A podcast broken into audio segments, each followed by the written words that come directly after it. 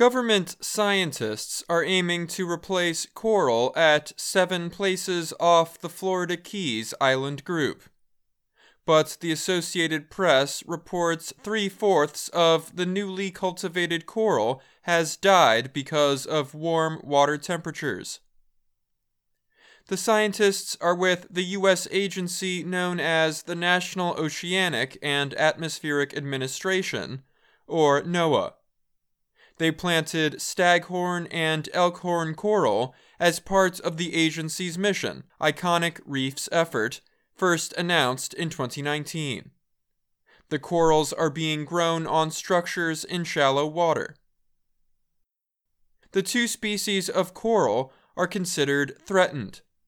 The scientists wanted to see how the cultivated species were doing they visited five places where they had planted coral earlier. They hoped the coral had survived water temperatures reaching 30 degrees Celsius or more during the summer and fall. Last summer, students and volunteers tried to rescue the corals by removing them and temporarily putting them in tanks. But most of the coral did not survive NOAA said only 22% of the 1,500 repopulated staghorn corals that they saw were still alive. Only 5% of the 1,000 replanted elkhorn corals were alive. At Looe Key, the southernmost of the reefs they looked at, we did not find any live elkhorn or staghorn coral, not wild, not planted, said coral biologist Katie Lesneski. She is research and monitoring coordinator for NOAA's effort. It's really horrible to witness, Lesneski said just two days after the dives to observe coral had finished. Scientists blame human caused climate change. They also note that the natural El Nino Pacific Ocean current affects weather in North America. They said these conditions are making the water too warm for the coral. Corals are small animal colonies that build rocky formations as they grow. There's still a lot of data to be collected to really understand, Lesneski said.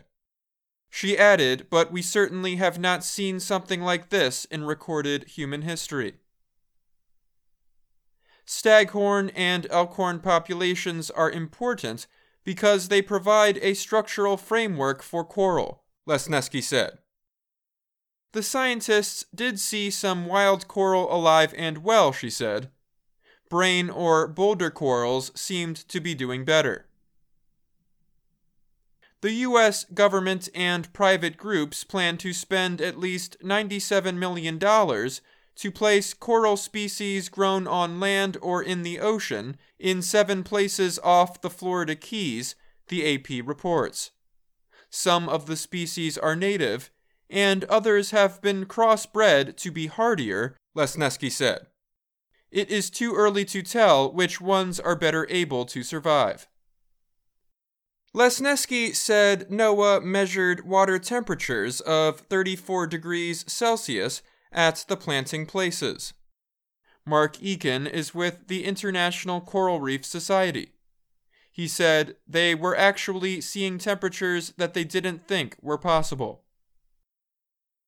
Eakin and the University of Victoria coral biologist Julia Baum said the findings raise concerns about trying to repopulate coral reefs by cultivating coral in very warm water.